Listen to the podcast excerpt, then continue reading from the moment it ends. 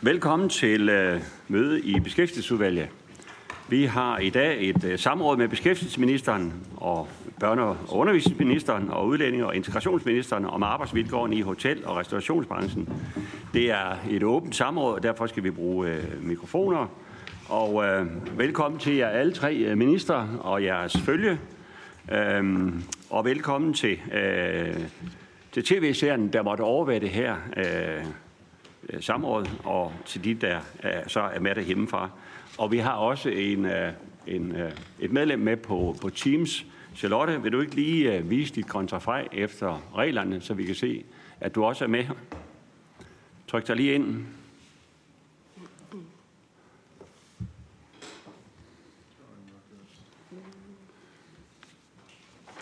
Nå, nu kommer ind lidt senere her. Samrådet i dag det handler om arbejdsvilkårene i hotel- og restaurationsbranchen, hvor TV2 blandt andet har bragt en dokumentar, der belyser en række kritisable forhold. De tre øh, samrådsspørgsmål de er stillet af Victoria Velasquez, og øh, vi gør det altså sådan, at øh, alle tre spørgsmål besvares i forlængelse af hinanden, og I minister må fordele taletiden mellem jer. Og jeg vil nu give, øh, hvis det ikke er Charlotte på? Ja, hun er på lige her i hvert fald. Jeg kan se den, så den er, den er ok. Øhm, og derfor vil jeg give øh, ordet til dig, øh, Victoria, for at begrunde øh, øh, samrådet. Værsgo. Tak. Motivationen for samrådet er direkte talerør for ansatte i branchen, tidligere ansatte og elever. Og øhm, jeg får lyst til at sige også, at flere af dem er til stede i dag, og det synes jeg er virkelig stærkt. Og jeg håber også, at øh, de svar, vi får, øh, kommer til at være noget, der gør, at de kan gå direkte herfra med et mod på, at de faktisk bliver lyttet til og bliver taget alvorligt, og at vi reagerer her fra Christiansborg. Ordene, jeg kommer til at sige, er lavet direkte sammen med dem, og derfor bliver motivationen måske også en smule lang. Der er en kultur i denne branche, som øh, er helt særlig. Og det er ikke bare fordi, at vi siger, at dårlige forhold, misbrug, krænkelser og andre ting skal stoppe, at det så kommer til at ske. Og det her, det er noget, der har eksisteret i overvis. Og øh, jeg har faktisk valgt at tage et citat med. Vi har valgt at tage et citat med fra den ene minister, der er her i dag, Mathias, for jeg synes, du siger det rigtig godt i A4. Og det er allerede tilbage fra 2017, og jeg citerer. Det er sådan i et moderne samfund, at man bør have ret til barns første sygedag, overtidsbetaling, barsel og helt almindelige rettigheder i samfund. Det har man kun i Danmark, hvis man har en overenskomst. Og der er nogle brancher i Danmark, for eksempel restaurationsbranchen, hvor der er så lav overenskomstdækning, at de ansatte med rette kan se ind mod Christiansborg og sige, helt ærligt, hvor længe kan I blive ved med at holde den danske model op for jer? Vi vil have børns første sygedag, overtidsbetaling, og det skal I vedtage ved lov. Og til Sveje fortsatte. Hvis de ansatte i for eksempel servicebranchen bliver så utålmodige for, at de kan få grundlæggende rettigheder, som, løn, løn, som andre lønmodtagere har i Danmark, er det ifølge Mathias Tesfaye et spørgsmål om tid, før man på Christiansborg er nødt til at gå nye veje i kampen mod social dumping og igen et citat, der synes jeg, at den danske model har pistolen lidt for panden. Der må både arbejdsgiver og lønmodtagere vise, at de har tænkt sig at bakke op om den danske model og få tegnet nogle overenskomster, for ellers kan politikerne ikke blive ved med at holde fingrene væk. Det var i 2017. Desværre så er der sket flere ting siden, som fortsætter det billede, som øh, ministeren på det tidspunkt kritiserede. Flere af de ting, som eleverne også beskriver, som de oplever i branchen, det er pres i forhold til interessetimer, en vagtplan, der øh, simpelthen øh, på papiret overholder reglerne, men hvor det er en anden vagtplan, der bliver lavet mundtligt. At man altid skal møde ind to timer før vagtplanen siger, at man skal mødes. At der er nogle forventninger, og at vagter på 13-18 timer er fuldstændig normalt. At arbejdsuger på 60-70 timer er normalt. At 200-300 timer om måneden ikke er chokerende. Men man får en fast månedsløn uanset antallet af timer. Man bliver altså ikke kompenseret for overarbejdstimerne. De beskriver også nedbrydelser og ydmygelser.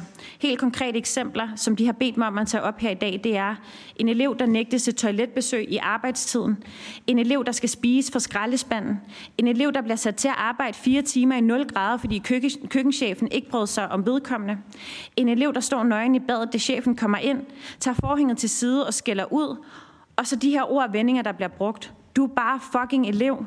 Du kan ingenting. Du skal bare arbejde. Du skal ikke spørge. Du skal arbejde. Det hedder ja tak, chef. Jeg er glad for at være her. Du skal være glad for overhovedet at være her. Kan du ikke lige lugten i bageriet, kan du bare skride. Angst og stress, det findes ikke. Stil dig ned i hjørnet og kig på, så du kan se, hvor udulig vi andre synes, du er. Af fysiske skader beskriver de. Elev på 18 år voldtages af en kollega efter en uge på lærepladsen. Elev på 26 år falder om af udmattelse efter arbejdet op mod 100 timer per uge i, fi, i 8 uger. Mandlig elev voldtages af to ældre elever med et kosteskaft. Elever skal sætte hånden i det varme vaffeljern, hvis vaflerne ikke laves til perfektion. Elever får smidt frosne kødklumper og osteklumper med videre efter sig. Af psykiske skader. Elev på 17 år henvender sig, fordi han kaster op hver morgen, inden han skal møde ind, og han er bange for sin køkkenchef. Elev forlader branchen, fordi vedkommende har udviklet angst efter nedbrydende kommentarer igennem et helt år. En elev udvikler PTSD efter at have været udsat for groft ydmygende handlinger på restauranten. Og derfor har eleverne selvfølgelig spørgsmål, og det leder mig frem til samrådsspørgsmål B, C og D. Samrådsspørgsmål B. Vil ministerne med henvisning til første episode af TV2's dokumentar Den bedre smag af Michelin fra 6. september 2023 redegøre for, hvor længe regeringen har kendt til problemerne med de kritisable arbejdsforhold i hotel- og restaurationsbranchen, herunder forholdene for elever under uddannelse, og vil ministeren oplyse, hvilket omfang arbejdstilsynet har reageret i de omtalte sager? Der henvises desuden til artiklerne. Hun har oplevet alle de mørke sider af madmiraklet. Nu kaster hun lys over det, ingen vil høre om, Ingen vil høre om de fineste restauranter. Pragt på berlinske.dk den 19. juni 2022. Og et nyt citat. Vi er blevet besat af mad i restauranter, men vi taler ikke om den uappetitlige bagside. Citat slut. Bragt på Femina den 7. februar 2022. Eller kendt restauratør om Horesta. Det er fuldstændig langt ude. Bragt på politikken den 18. februar 2022 samt podcasten Velbekomme fra Atlas den 20. januar 2022 og podcasten Genstart Gå med uden grænser fra DR den 16. februar 2023. Samrådsspørgsmål C. Vil ministerne med henvisning til anden episode TV2-dokumentaren Den Bedre Smag af Michelin fra den 13. september 2023 redegøre for, hvor længe regeringen har kendt til problemerne med lovbrud, udnyttelse af udenlandsk arbejdskraft og den klare sociale dumping, der illustreres i dokumentaren, herunder i hvilket omfang arbejdstilsynet har reageret i sagerne. Der henvises desuden til artiklen TV2 sendte Mulvarp ind på Michelin-restauranten. Her er, hvad hun fandt ud af. Og minister efter Michelin-afsløringer – det er pinligt. Bragt på TV2-nyhederne den 7. september 2023. Og samrådsspørgsmål D.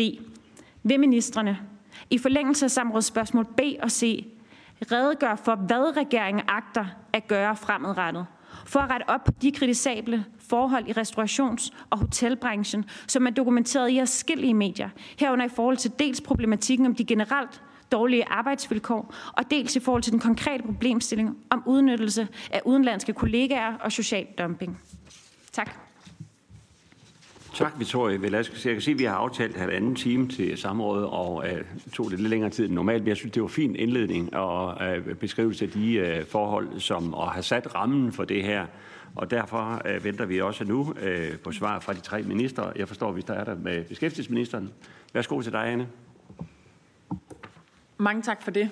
Øh, jeg synes også, vil jeg godt starte med at sige, at det indledningsvis var helt på sin plads at bruge noget tid på at give luft til de stemmer, som modigt har brudt med den tavshed, der ellers er øh, omkring de her forhold, som også er noget af det, der gør, at vi overhovedet kan have diskussion. Øh, og selvfølgelig også tak til spørgeren for at give os anledning til øh, at drøfte os i en samrådssammenhæng. Øh, Først øh, vil jeg gerne svare på samrådsspørgsmål B og C vedrørende de generelle arbejdsforhold og social dumping i restaurationsbranchen, og derefter vil jeg svare på spørgsmål D, som handler om, hvad der kan gøres for at forbedre øh, forholdene i branchen. Men, men bare allerførst Øh, de ting, der bliver fremhævet her, de ting, der har været fremme øh, i den mediedækning, som du indleder med at referere til, øh, er jo altså, fuldstændig i modstrid med den lov, vi har lavet på Christiansborg, og dermed også gældende lov i Danmark. Det skal være sikkert og sundt at gå på arbejde i vores land. Og øhm, på den ene side, så sidder vi her, hvor jeg ikke kan gå ind i, i enkelt sagerne, men jeg vil gerne forholde mig til de problemstillinger, som dokumentaren berører. Så det, så det, vil, jeg, øhm, så det vil jeg gå videre og gøre. Øh, TV2-dokumentaren tegner jo tydeligvis et billede af en branche, hvor der er problemer med arbejdsmiljøet. Og øh, for at svare helt konkret på spørgsmålet, så flugter det med det data, vi også har, øh, som arbejdstilsynet kan genkende fra besøg i branchen. Øh, vi har en undersøgelse, der hedder National Overvågning af Arbejdsmiljøet i Danmark fra Arbejdstilsynet, der viser, at det er en branche, hvor der er problemer med krænkende handlinger og seksuel chikane, og hvor arbejdstempoet ofte er højt. Øh, det er i tillæg til det også øh, en branche med fysiske krav i arbejdet, og at der er problemer med belastende arbejdsstillinger og kemiske påvirkninger. Øhm, bare for at slå fuldstændig fast. Lovgivningen er klar. Arbejdsgiverne har pligt til at sørge for, at arbejdsforholdene er sikkerheds- og sundhedsmæssigt fuldt forsvarlige. Og man må bare sige, at det billede, dokumentaren tegner, tyder på, at der er en række arbejdsgiver, der ikke har levet op til det ansvar. Arbejdsgiverens ansvar gælder naturligvis også for de udenlandske medarbejdere, som spørgsmålet også berører. Og der er også bare helt afgørende at få slået fast, at dårlige arbejdsforhold det er uacceptabelt, uanset hvilken nationalitet man har. Spørgeren beder mig redegøre for, hvad arbejdstilsynet så har gjort. Og til det øh, er jeg blevet oplyst, at restaurationsbranchen er en højt prioriteret branche i arbejdstilsynets indsats, også på baggrund af det data, der ligger. Det gælder både i det almindelige tilsyn, i indsatsen mod social dumping og i andre initiativer, som eksempelvis øh, kommunikationskampagner. Arbejdstilsynet har siden 2019 gennemført godt 9.000 besøg i branchen. Branchen har blandt andet været omfattet af en tilsynsindsats, hvor Arbejdstilsynet i forbindelse med tilsyn har vejledt om god forebyggelse af krænkende handlinger – Arbejdstilsynet har også gennemført en kommunikationskampagne i branchen, som havde fokus på at hjælpe arbejdsgivere og unge med at sætte forebyggelse af seksuel chikane på dagsordenen. Da der jo helt åbenlyst er mange unge i den her branche, er det også en del af arbejdstilsynets tilbagevendende indsats i sommerferieperioden, hvor der er et særligt fokus på unges arbejdsmiljø. Og branchen er også prioriteret i arbejdstilsynets indsats mod social dumping, ligesom den er et fokusområde for den fælles myndighedsindsats med Skattestyrelsen og politiet. Så der er et stort fokus på branchen, både i det ordinære tilsynsarbejde og i en række særlige indsatser, der er gennemført det senere år. Det har jo tydeligvis ikke løst problemet, og det er også ret afgørende at sige, at en myndighedsindsats jo ikke kan stå alene. Der er et arbejdsgiveransvar, og der er et ansvar fra arbejdsmarkedets parter, når det kommer til at sikre ordentlige vilkår på det danske arbejdsmarked. Øh, og der, hvor der så er forhold, der ikke er i orden, er der også et ansvar fra deres side til at følge op. Det er en opgave, som både arbejdsgiver og arbejdstager siden skal tage sig af. Og hvis man på nogen måde skal kunne tale om den danske model på det her område, så er det afgørende, at der bliver gjort en indsats for at sikre bedre arbejdsvilkår i den her branche. Vi har også fokus på det politisk. Øh, og dermed var det også et fokusområde, da vi lavede en ny arbejdsmiljøaftale i foråret. Der er sat en historisk stor bevilling af til Arbejdstilsynets arbejdsmiljøindsats og indsatsen mod social dumping, som skal være med til at sikre, at der fortsat er et højt tilsynstryk på tværs af brancher. Øhm, men der er også en lang række initiativer, der er målrettet det psykiske arbejdsmiljø. Øhm, for eksempel i gang sættes en flerstrenget indsats målrettet arbejdsrelateret stress, og Arbejdstilsynet laver en ny hotline, hvor ledere kan få hjælp og vejledning til at forbedre det psykiske arbejdsmiljø. Aftalen giver også et rygstød til indsatsen mod social dumping. Og jeg vil også nævne, at et lovforslag, der ændrer lovgivningen om arbejdstid, for øjeblikket behandles i Folketinget. Lovforslaget handler helt konkret om, at arbejdsgiver ikke skal have lov til systematisk at lade ansat arbejde mere end 48 timer om ugen. medmindre det er godkendt af arbejdsmarkedets parter og aftalt mellem den enkelte lønmodtager og arbejdsgiver. Det vil bidrage til at sikre ordnede forhold, og at både regler om arbejdstid og hviletid efterlade, øh, efterleves. Men, men der er jo også et, et grundlæggende spørgsmål omkring, altså, at de regler, vi har, skal håndhæves.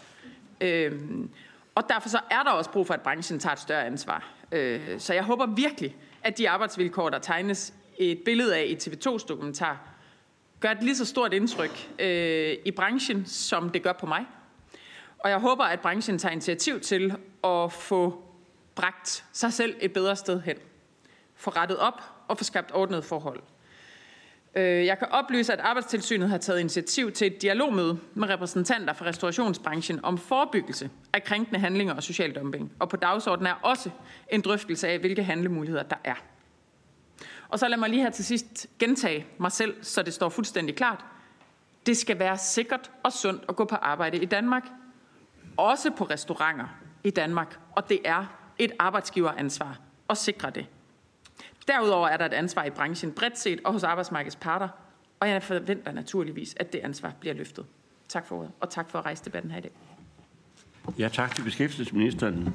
Er det så udlænding- og integrationsministeren, der følger op, eller, eller skal vi gå i? Ja, værsgo. Tak for det, øh, og tak for muligheden for at komme og diskutere det her øh, i dag. Som også øh, beskæftigelsesministeren har sagt, så er der ikke nogen som helst tvivl om, at det her er dybt øh, uacceptabelt på danske arbejdsmarked. Jeg kommer til at svare på den del, der handler om udenlandske øh, medarbejdere, og der er ingen tvivl om, at særligt restaurationsbranchen og restaurationsbranchens arbejdsgivere øh, har et efterslæb i forhold til at sikre ordentlige vilkår øh, for øh, folk, der kommer fra udlandet. Det er, øh, når jeg ser ned over tallene, øh, klart den branche, øh, hvor der er de største problemer, og hvor vi oplever øh, Øh, flest sager øh, på øh, spørgsmålet om udenlandsk arbejdskraft, der bliver behandlet dårligt. Øhm, det er selvfølgelig grundlæggende, at man bliver behandlet på det danske arbejdsmarked, ligesom hvis man var dansk arbejdstager.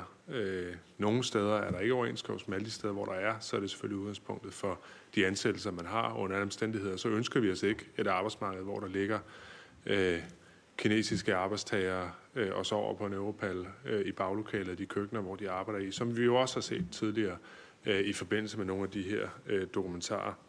Det er almindeligt kendt, at der er problemer i restaurationsbranchen, og øh, derfor så har vi også til flere omgange øh, skærpet kontrol med udenlandske arbejdstager i restaurationsbranchen. December 2020 blev der lavet en række initiativer, som styrker øh, Styrelsen for International øh, Rekruttering og Integration og deres øh, muligheder for at kontrollere, både når man udsteder en arbejdstilladelse, altså når man giver folk mulighed for at komme til landet, men sådan set også øh, efterfølgende og sørge for, at der er en løbende øh, kontrol med, at de vilkår, som folk kommer på, øh, også øh, bliver overholdt. Det er muligt at give afslag på opholds- og arbejdstilladelse, hvis der er en formodning om, at det ansættelsestilbud, der danner grundlag for ansøgningen om opholdstilladelse, ikke er reelt. Det er det, som man i den offentlige debat kalder formodningsafslag, og den bliver der givet øh, en del af. Formålet det er selvfølgelig at give myndighederne værktøjer til øh, at sørge for, kunne give afslag på opholds- og arbejdstilladelse, hvis man for eksempel, øh, hvis det ser ud til, at man slet ikke kommer til at give folk den løn, som de bliver stillet øh, i udsigt.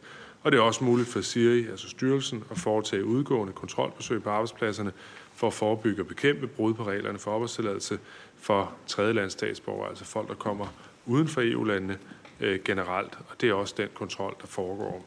I forlængelse af TV2-dokumentaren, som øh, den bedre smag af Michelin, så har styrelsen øh, iværksat en kontrolindsats for udlændinge med diverserende forlængelsesansøgninger eller gyldige opholdstilladelser i restaurationsbranchen.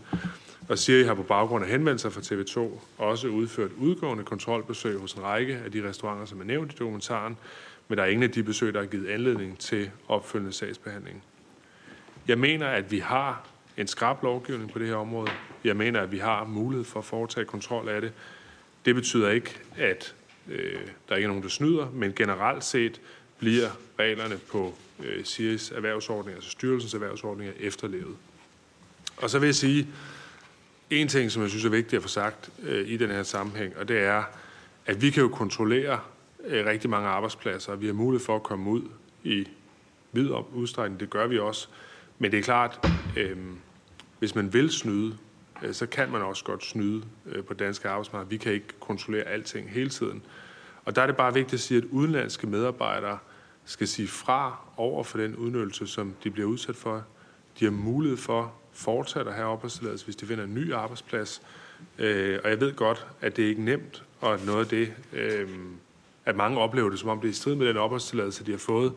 Men det er et klart budskab, vi bliver nødt til at give, det er, at man skal gå til politiet, hvis man oplever nogle af de ting, som der bliver nævnt her, og sørge for øh, også at få øh, en anden arbejdsplads, øh, som der jo er øh, stor efterspørgsel på folk øh, til i øjeblikket.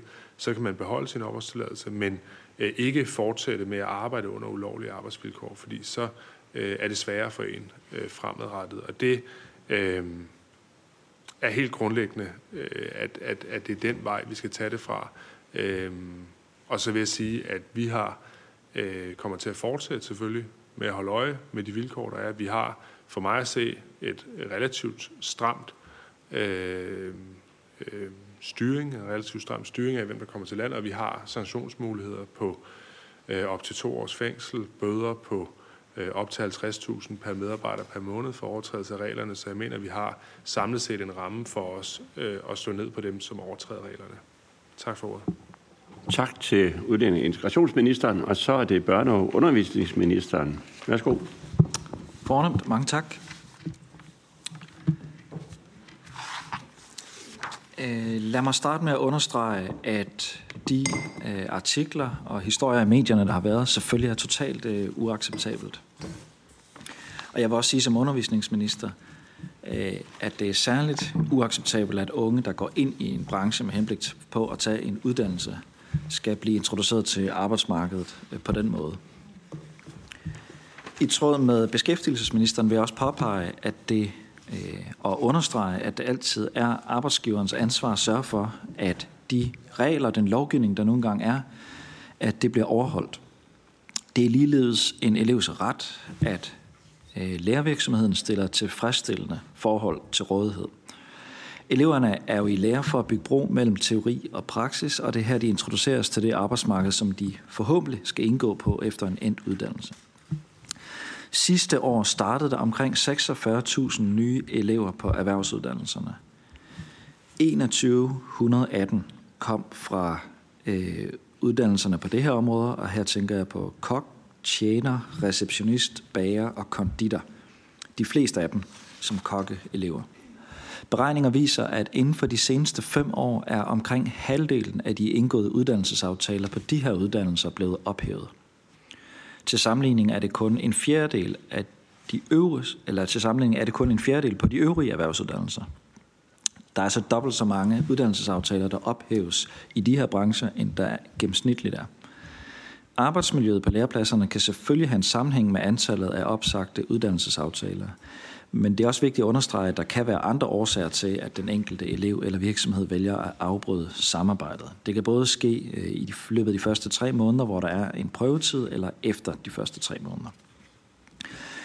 Oplæringen er jo en, altså praktiktiden er en meget, meget vigtig del af en erhvervsuddannelse. Den vigtigste vil jeg endda sige. Og her er det selvfølgelig vigtigt, at elever føler sig trygge og godt tilpas, når de er i praktik. Øh, dels fordi man jo skal behandle hinanden ordentligt, men jo også fordi at det er umuligt, eller i hvert fald svært, at lære noget, hvis man er i et øh, dårligt arbejdsmiljø, hvor at man ikke føler sig tryg. Der gennemføres årlige trivselsmålinger blandt eleverne på erhvervsuddannelserne. Det er jo nogle målinger, der har til formål at følge og styrke udviklingen i elevernes faglige og personlige trivsel på de enkelte institutioner og på tværs af landet.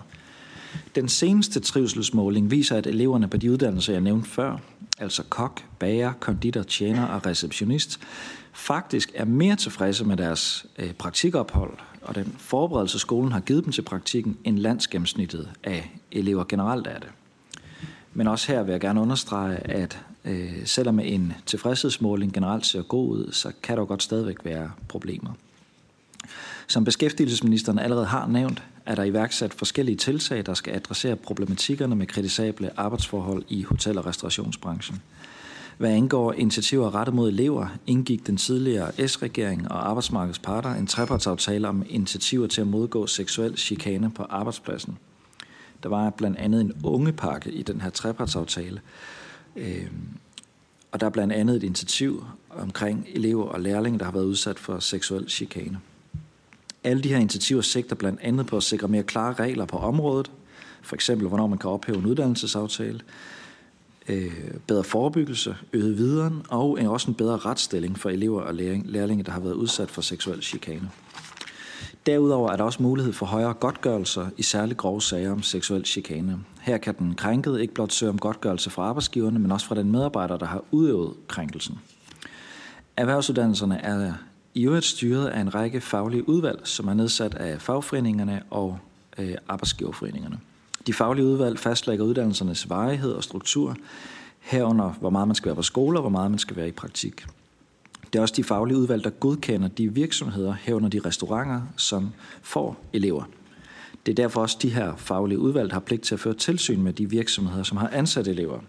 Tilsynene udføres med henblik på at finde øh, tilvejebringe oplysninger om de uddannelsesmæssige forhold, herunder om virksomheden kan give eleven eller lærling tilfredsstillende et praktikophold.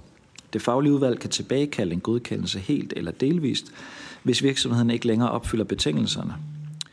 For eksempel hvis der opdages, at virksomheden overtræder arbejdsmiljøloven eller reglerne om løn og ansættelsesvilkår.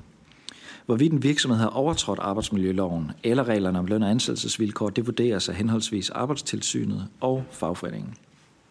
Jeg håber, at dokumentaren og det omtalte fokus på den her type sager øh, giver eleverne øget mod til at sige fra over for arbejdsgiverne, og jeg håber, at eleverne vil inddrage deres øh, fagforening eller skolen, hvis de oplever kritisable forhold. De forhold, vi ser i TV2's dokumentar Den Bidre Smag af Michelin fra september 23, afdæk, de forhold er enormt bekymrende. Og de viser, at der er udfordringer i branchen. Øh, og jeg har også derfor bedt Øh, det faglige udvalg for kokkeuddannelsen, det faglige udvalg for tjeneruddannelsen, om at redegøre for deres kendskab til de her problematikker. Og jeg har også bedt dem om at informere om, hvor ofte de udnytter deres pligt til at føre tilsyn med virksomhederne, øh, primært restauranterne i det her tilfælde, og samtidig bedt dem om at redegøre for, hvilke fremtidige tiltag de agter at implementere for at sikre ordentlige øh, forhold for eleverne i praktiktiden. Jeg skal nok sørge for, at beskæftigelsesudvalget får svarene øh, lige så snart jeg har dem. Tak for Tak til børne- og undervisningsministeren. Nu gør vi det, at samrådsspørgeren får to spørgsmål, og derefter så bliver det mulighed for udvalgets øvrige medlemmer om at stille spørgsmål. Værsgo til dig, Victoria Laskes, enhedslisten for spørgsmål. Tak. Øh, jeg kan allerede nu sige, at jeg på ingen måde kan begrænse mig inden for de to spørgsmål, men jeg kan tage ministerne en af gangen. Øh, først til jer alle tre. Hvad gør vi for, at flere tør stille sig frem og sige fra? Det må I meget gerne tænke med omkring. Og så konkret til Ane. Hvad, øh, hvad, vil, altså, hvad vil beskæftigelsesministeren gøre nu? Vil det være sådan, at vi skal se ind i en almengørelse inden for brancher med under x antal organisering, eller er der andet, vi kan gøre for at sikre os, at der er en overenskomstdækning? 250 elevsager er der om året. Hvad jeg har fået at vide, så er der ikke en eneste af de 250 sager inden for hotel- og restaurationsbranchen af de elevsager, hvor at eleverne har talt med tilsynet. Det er jo ret alvorligt. Øhm, det jeg så også hører, det er, at ressourcerne ikke følger med. I forhold til, at vi har sat et historisk højt beløb af, men i forhold til omfanget af de problemer, der er for tilsynets opgave, at ressourcerne så ikke følger med. Konsekvensen i forhold til, at der kan være brud på 48 timers reglen. Hvordan stiller vi os i forhold til det? Hvem er det, der skal følge op på, at arbejdstidsreglerne kommer til at blive fuldt? Fordi jeg hæfter mig ved, at ministeren jo også ved, det kan være, der kommer et nyt registrering. Der kommer et nyt registreringssystem, men det kommer ikke alene til at betyde, at det kommer til at blive overholdt. Øhm, og hvad agter ministeren at gøre for, at arbejdstidsreglerne kommer til at blive overholdt? Og i den trepartsaftale, som ministeren skriver om i et af svarene, og øh, Mathias Sesvej henviser også til det, der bliver der henvist til tid for elever og lærling, og generelt den aftale og trepartsaftale om seksuel chikane. Jeg mener, at det her, vi ser her og er vidne til, meget tydeligt viser, at der er brug for et indirekte objektivt ansvar for arbejdsgiverne. arbejdsgiverne skal kunne vise, hvad er det, de har gjort for at sørge for forebyggende, at de her ting ikke finder sted. Sådan så, at eksempelvis nogle af de ting, jeg fremhævede før, når kollegaer udsætter elever, udsætter kollegaer for nogle af de ting, nogle af de krænkende handlinger og andre ting, som vi øh, er vidne til, at så har arbejdsgiveren også et ansvar for det. Øhm, hvad tænker ministeren konkret i forhold til det? Og konkret i forhold til nogle af de her sager, Øhm, om vi også her, ligesom vi har med 48 timers reglen inden for øh, nogle overenskomster, om man også her skal have en omvendt bevisbyrde, så det faktisk bliver arbejdsgiveren, der skal vise, at reglerne er overholdt, i stedet for det er dem, der står i en enorm prekær situation, som skal vise, at reglerne er overholdt. I forhold til Mathias, øh, meget enig i forhold til det. Øh, I starten sagde du, øh, at det er uacceptabelt, at vi har et særligt ansvar i forhold til eleverne og lærlingene, og det vil jeg gerne følge op på. Om ikke at du så mener, at vi faktisk burde lave et indirekte objektivt ansvar for arbejdsgiverne, når det handler om eleverne og om lærlingen. Altså jeg synes jo, vi skulle have det generelt, men jeg mener i særdeleshed, så har vi et helt særligt ansvar for nogen, der er under uddannelse, og det er også nogle af dem, vi kan se, der er overrepræsenteret i nogle af de situationer, der er her, som man som arbejdsgiver skal vise, hvordan, og at vi forhåbentlig får arbejdsgiver til at forebygge øh, langt mere. Øhm, så helt konkret, så det jeg hører fra de faglige udvalg, det er, at de slet ikke har ressourcerne til at adressere denne her opgave, som der fra politisk hånd bliver lagt på deres skuldre. Skal vi sikre, at fagligt udvalg får flere ressourcer? Og skulle vi og det er bare mig, der tænker højt. Jeg vil rigtig gerne høre, hvad ministeren tænker her. Skal vi lave et nyt tiltag, som er et samarbejde imellem fagligt udvalg og arbejdstilsynet? Skulle vi lave et samarbejde mellem fagligt udvalg og arbejdstilsynet, som så går ud og følger op på nogle øh, af de her sager? Fordi den måde, som det er på nu, beskriver eleverne og andre øh, som altså, urealistisk, at du på den måde står frem. Altså, det er også noget af det, der er særligt kendetegnet ved denne her branche. Det er sindssygt svært at stå frem på den måde, som, øh, som vi siger. Og jeg anerkender også, Kåre, at du skriver i dit svar, at du ved, at det er svært at gøre, men det er jo det, de virkelig øh, siger tilbage. Af de 250 sager, der elevsager der er om året, så næsten 100 procent af dem, de bliver opsagt på grund af arbejdsmiljø. Det er jo ret vildt. Øhm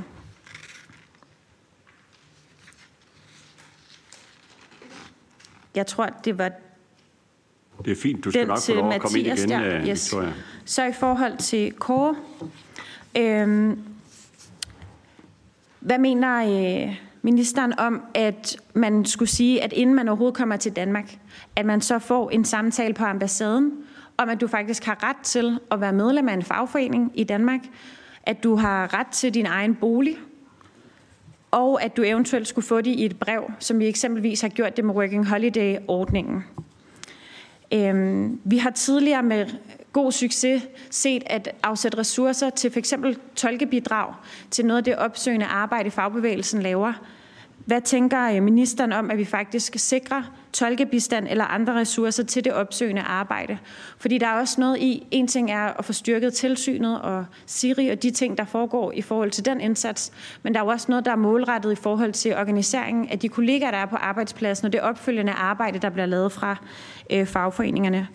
Og så det sidste spørgsmål øh, i denne omgang, det er, i forhold til at sætte et krav om erhvervsordningerne, at du kun kan gøre brug af dem, hvis du har en overenskomst inden for den her branche. Altså fordi vi simpelthen kan se, at der er så mange grælde eksempler, og det er derfor også vigtigt, at det skal være et sted, hvor at der er en arbejdsmiljørepræsentant, en tillidsrepræsentant, hvor fagbevægelsen har adgang til at komme ind på arbejdspladsen. Men også gerne, hvis ministeren har andre øh, forslag. Tak. Ja, tak. Øh, tak for specifikke og faktuelle og relevante spørgsmål. Øh, vi starter heroppe med Ane. Værsgo. Det er nogle, det er nogle meget centrale nedslag, uh, spørgeren laver i forhold til uh, to problemstillinger. Det ene det er, hvordan vi overhovedet får stemmer frem, der viser, hvor problemerne er. Uh, og det andet er, at vi jo i meget stort omfang har et arbejdsmarked i Danmark, der er indrettet efter den danske model og arbejdsmarkedets parter, og at rigtig meget ansvar ligger der. Og at vi faktisk også har hele dele af det, som ikke er lovbestemt, fordi arbejdsmarkedets parter aftaler sig ud af det. Og så har vi en branche her, hvor det i alt for mange tilfælde ikke er tilfælde. Og det vil sige, at der er rigtig mange af de grundlæggende spilleregler, vi har svært ved øh, at få i spil her. Øh, så for at tage det første. Øh, det kan være vanvittigt svært at stå frem som ungt menneske. Uanset om man er i øh, sit første job, om man er elev eller lærling, øh, eller noget helt tredje. Øh, der er et magtforhold. Der er også for nogle af de her vedkommende jo en karriere, man kan vinke farvel til formentlig. Øh, der er også et ønske om at blive til noget inden for en branche, som kan ødelægges, hvis man øh, brænder brugerne øh, og bliver sådan en, der siger fra. Øhm, og så er der bare bevisligt markant større problemer med det, hvis man er ung og ny. Og, og, og øh, jo også dermed har mindre fodfæste. Og det gælder jo faktisk for en perlerække af de her øh, problemer, inklusiv krænkende adfærd, øh, seksuel chikane. De der ting kan vi se, at det er på spil. Så øh, lad mig det være en anledning til os igen at rose spørgeren for at øh, give nogle af de stemmer, der faktisk har tur at stå frem, rygstød. Fordi øh, jeg tror, noget af det, der skal til, er, at man føler, at der er nogen, der lytter, når man gør det. Og øh, så skal vi jo også politisk forsøge at tage ansvar for at slå ring. For eksempel, som, øh, som børneundervisningsministeren siger, i den aftale om seksuel chikane, der er rettet mod elever og lærlinge, hvor hvis du siger fra og får afbrudt dit praktikforløb eller dit lærlingforløb som følge af seksuel chikane, så griber vi dig og, og finder et andet sted. Så du ikke behøver at opgive din uddannelse. Altså, nogle af de der værn, tror jeg, vi er nødt til at være meget bevidste om, især øh, for, for ungegruppen. Øhm, men det, der jo også er afgørende i forhold til ressourcebrug, det er, at vi har nogen, der for eksempel ringer anonymt til arbejdstilsynet. Så arbejdstilsynet ikke skyder med spredhavl, men ved præcis, hvor man skal sætte ind. Og det er klart, de søger jo hele tiden at undersøge, har data og alt sådan noget, men jo flere anonyme anmeldelser, der tigger ind, jo mere kan man også målrettet gå der, hvor problemet er, og dermed bruge ressourcerne bedst muligt til at få ryddet op i det her. Øhm. Jeg synes, det er interessant, hvorfor arbejdstilsynet ikke, altså hvorfor der ikke er nogen, øh, hvis, hvis det spørgeren refererer til er, at der er en række elever, som, hvor ingen af dem har talt med arbejdstilsynet. Det synes jeg, vi skal prøve at dykke ned i, hvorfor det er tilfældet. Øh, fordi der er forsøgt at, gøre, øh, at køre kampagner i forhold til, hvad er ens rettigheder? Hvad kan man egentlig? Øh, hvad er der af muligheder for at være anonym, så der er ingen, der ved, at det er dig, osv. Øh, men også, hvor vigtig den viden er for myndighederne at få, for at kunne håndhæve de regler, der jo skal håndhæves. Øh, og så, er der, og så er der en række diskussioner omkring, hvad er lovbestemt og dermed en myndighedsopgave at håndhæve, og hvad er partsstyret og deres opgave at håndhæve, og, og hvordan hvordan håndterer vi, at der er et område af vores arbejdsmarked her, som ikke er partsdækket i lige så høj grad som resten. Og det synes jeg, øh, det synes jeg der er en øh, diskussion værd. Men, men som sagt, så er der også sket gode ting på det seneste. Udover aftalen, der slår ring om unge, der bliver udsat for seksuel chikane, så er der også arbejdstids øh, lovforslaget, som vi behandler i de her uger osv. Altså så, så, vi, så vi strammer, så at sige, grebet Øhm, men jeg tror også, man skal passe på med at bilde sig ind, at regler løser det her. Altså, fordi der er regler i dag. Det er ulovligt i dag. Og alligevel finder det sted. Og det er vi jo nødt til at tale om, hvad vi så gør ved. Ja, tak. Kåre? Tak for det. Øhm. Først så vil jeg sige, de regler, vi lavede i 2019, virker Altså hvis man ser på det, øh, det der hedder beløbsordningen for hotel- og restaurantmedarbejdere, og hvor mange der får tilladelse, hvor mange der får afslag, så var det i 2020 64 procent, der fik afslag. 2021 91 procent, der fik afslag. 2022 59 procent, der får afslag. I år indtil videre 58 procent, der har fået afslag. Altså, der, der er ingen brancher eller ordninger for udenlandske medarbejdere, hvor der er en højere afslagsprocent end her. Og det er selvfølgelig fordi, øh, at der også er en masse fusk i den her branche. Og det er jo ikke sagt generelt til folk, der driver restauration, for der er også langt de fleste heldigvis, som er hederlige. Men procentuelt, når jeg kigger på udenlandsk arbejdskraft, er der ingen brancher, hvor der foregår så meget lusk, som der gør her. Og derfor er det selvfølgelig vigtigt, at vi afviser folk. Men jeg vil også bare sige generelt, er det ikke billedet, at vi ikke fra myndighedernes side sørger for at holde døren lukket for folk, der kommer øh, eller ikke er øh, vågne i forhold til at sikre, at når vi oplever tendenser rundt om i verden øh, til, at man begynder at snyde, at vi så skrider ind imod det. Vi har fået indberetning fra ambassaden i Kina om, at man der på sociale medier reklamerer med, at man kommer som et par, altså det, som man lidt populært kalder to for en ordningen, at man betaler en løn, og så får man både mand og kone ind øh, og arbejde. Det er blandt andet det, som formodningsreglen sætter ind over for at stoppe, øh, og derfor den også virker i forhold til, øh, at folk ikke snyder øh, så meget, som de har gjort tidligere.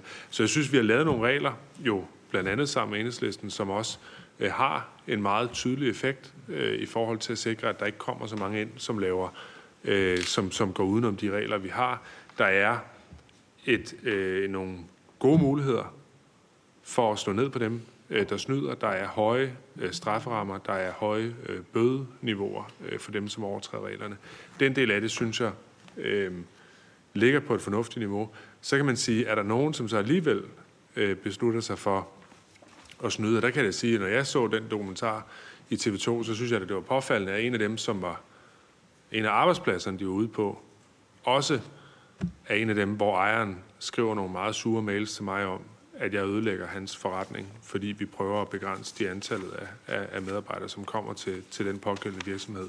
Altså, det er jo en spøjs oplevelse, som minister at sidde og blive anklaget på den ene side af en ejer af en virksomhed, som siger, I er alt for restriktive, så kommer der en dokumentar, hvor man kan se, at den samme virksomhed faktisk stadig fusker øh, med reglerne. Altså, det er påfaldende, men det understreger for mig også bare, at nogle gange så skal man se igennem de ting, som kommer ind. Altså, man skal være ligeglad med, når der er en, der siger, øh, skriver nogle meget grove gloser i mails til, til, til politikere om, hvordan at vi ødelægger hele øh, arbejdsmarkedet og muligheden for, for at skaffe øh, kvalificeret arbejdskraft. Så spørger, spørger du til, Victoria, kan man have øh, samtaler på ambassaden? Øh, ja, altså det kan man praktisk set godt. Jeg tror, det vil være dyrt at lave. Altså jeg tror, det vil være noget, der vil kræve en særskilt finansiering, fordi vi, vi får rigtig mange udenlandske medarbejdere til Danmark dem, som jeg snakker om her, er jo primært folk, der kommer uden for Europa, fra Kina især, som er det store land på, på restaurationsområdet. Men, men hvis man tager generelt for arbejdstager, sidste år gav vi tilladelse, opholdstilladelse til 8.000 rumænere, øh, 6.000 polakker, 6.000 tyskere, 2.000 indere, øh, 1.500 øh, amerikanere. Altså, der vil være nogle af de ambassader, som i hvert fald skal have en, meget væsentlig Øh, forøgelse af deres bemanding, hvis, hvis man for eksempel på ambassaden i Bukarest skal, skal håndtere samtaler med 8.000 mennesker hvert år, så, så kræver det på en eller anden måde en, en særskilt indsats, og jeg synes, det er værd at overveje, om de ressourcer, hvis, hvis det er den måde, man vil gribe fat om øh, social dumping-dagsordenen, om de så kunne være brugt bedre på eksempelvis, at man på beskæftigelsesministeriets område havde nogle muligheder for at kontrollere mere, end man gør i dag. Det, det tror jeg umiddelbart vil være min vurdering i hvert fald, øh, i forhold til, til det, vi sidder øh, med her. Øhm, ja, og så i forhold til, til tolkebistand. Altså generelt er det vores billede, at vi godt kan samtale med dem, der er på de her virksomheder. Øhm, det er ikke der, vi har en udfordring, men det er klart, der, der, der kan være nationaliteter, som ikke taler engelsk, men, og som har et sprog, som ikke på en eller anden måde er dækket ind. Øhm, og så i forhold til erhvervsordningerne og overenskomst, ja, det er jo et forslag, som øh, udenrigsministeren blandt andet har været ude med, at man altså skulle kunne lave, jamen det var sådan, at jo, det, det tror jeg faktisk meget præcis, det var, men altså, at man skulle kunne lave øh, en ordning, hvor man kommer ind, hvis der er øh, overenskomstdækket, og der tror jeg bare, det er vigtigt at sige, sådan i stilfærdighed, at øh, hvis man for eksempel er på HK's laveste overenskomst, øh, omkring 20.000, måske lidt mere end 20.000, øh, så betaler man 6-7.000 kroner i skat.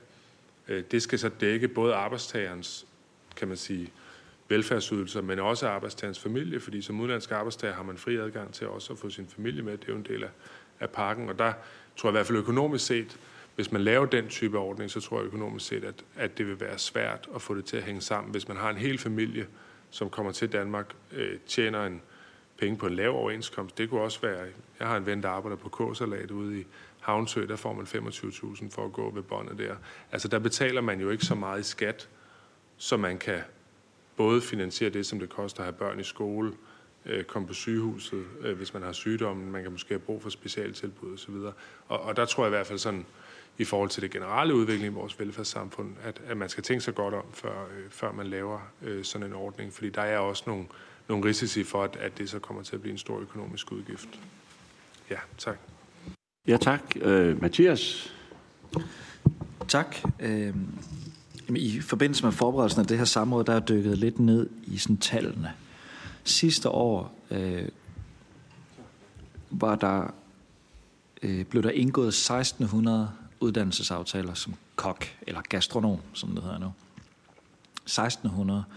Og samme år, der ophævede vi knap 1000 uddannelsesaftaler. Øh, en del af dem er jo ophævet i, i den der tre måneders prøveperiode, der er.